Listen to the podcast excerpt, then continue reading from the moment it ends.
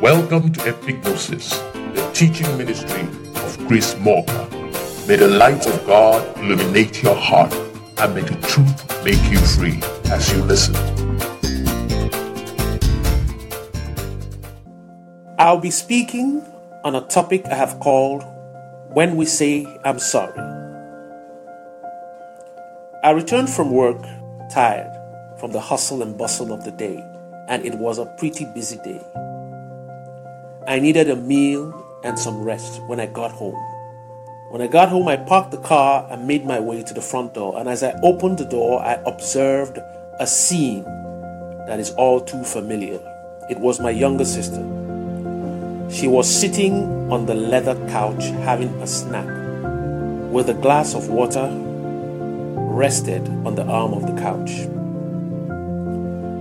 I was upset. So I said, Why do you keep doing the same thing? How many times have I told you not to place your glass on the arm of this chair? She said, Oh, and placed the glass on a nearby side table. And as I walked into the bedroom, she said, I'm sorry. There it is again. I'm sorry. Like for the 10,000th time. In my bedroom, I was quite angry. Now, someone might say, Why are you so angry at such a small thing? Why would that upset you? Now, the thing is that most times when she places her cup on the arm of the couch, it topples over and the content of the cup spills on the leather chair. And because the leather is not waterproof, it gets soaked. Now, over time, the couch had started discoloring and looking funny because of the things she has been doing on that chair. Now, each time I spoke about it, she would simply say, I'm sorry. But then she repeats it again and again. Honestly, I'm really getting frustrated over this. I am now at the point where I am beginning to think she is doing it to piss me off. As the number of apologies I'm receiving for the same act increases, the value of that apology is reducing. As at now, even the apology itself is annoying.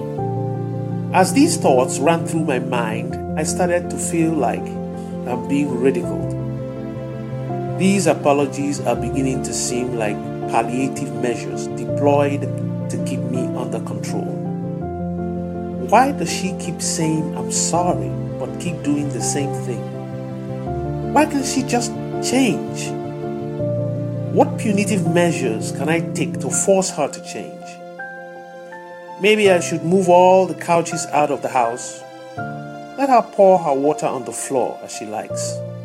But then, I'll have to be sitting on the floor to watch my TV, so that won't work.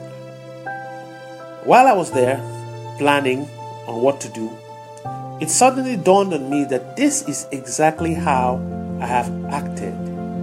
I have told God I'm sorry many times and asked for forgiveness a thousand times, and then I still do same things again. Then I wondered if I was getting a taste of my own medicine. Is this how God feels when I keep saying I'm sorry and asking for forgiveness over and over again? As a matter of fact, someone asking for forgiveness doesn't mean that they intend to change.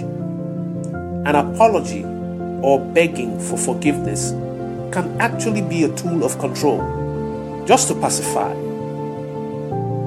There are those who intentionally take advantage with the intention of begging when the time for reckoning arrives.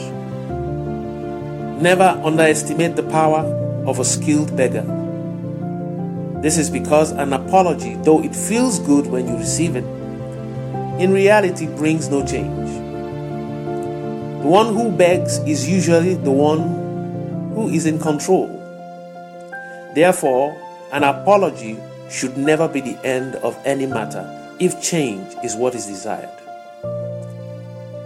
Men typically have the propensity of wanting control. And in our walk with God, we tend to try to control God also.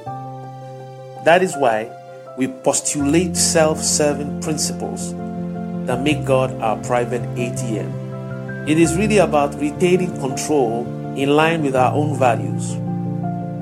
We never want to hear suggestions that God has a choice as regarding granting our prayer requests. Because we know our interests may be divergent from God's interest. All are steps to breakthrough well arranged, which in the end leaves God Himself with no choice. And when all the steps, principles, and fake declarations fail, we burst out the final weapon Forgive me, I'm sorry, I apologize. Anything but allow God have his way. Godly sorrow, the Bible says in 2 Corinthians 7:10, worketh to repentance, not an apology. My younger sister did not buy the couch, I did. So my value for it is different from hers. She has not yet taken it personal. That's why she has not changed. In the same way, God is interested in our soul, and we are interested in mundane things. So we apologize to get a clean slate in our minds to make us feel better about ourselves, but our failure to grasp God's perspective leaves us unchanged. Knowledge is the true power that can bring change. Rather than apologize, why not just see things from God's side and change? The truth is that Christ died on the cross to take away the sin of the world. Therefore, you are already forgiven. So, in reality, even the act of asking for forgiveness is rhetorical. Just repent or change.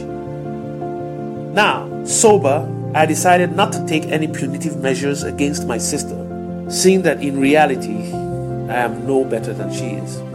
I simply let her know how much that leather chair cost me and that she will have to pay for the repairs, and from that day, I saw some changes. However, I will make effort to see things from God's side and also change myself rather than asking for forgiveness all the time. Whenever we align our values with God's values, it brings positive change in our lives.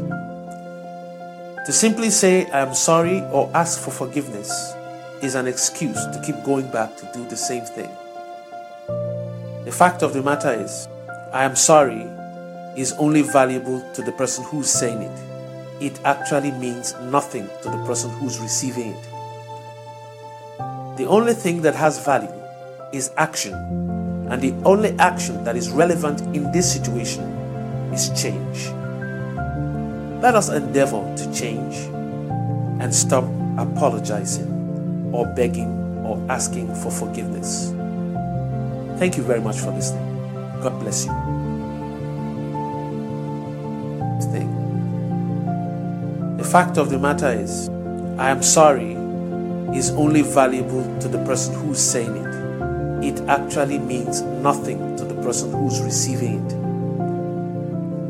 The only thing that has value is action, and the only action that is relevant in this situation is change. Let us endeavor to change and stop apologizing or begging or asking for forgiveness. Thank you very much for listening. God bless you. Hope you were blessed by these teachings. For inquiry, support, and contributions, kindly send us an email on epignosis721 at gmail.com. You can also send us a message via WhatsApp on 234 3577 3659. We would love to hear from you. God bless you.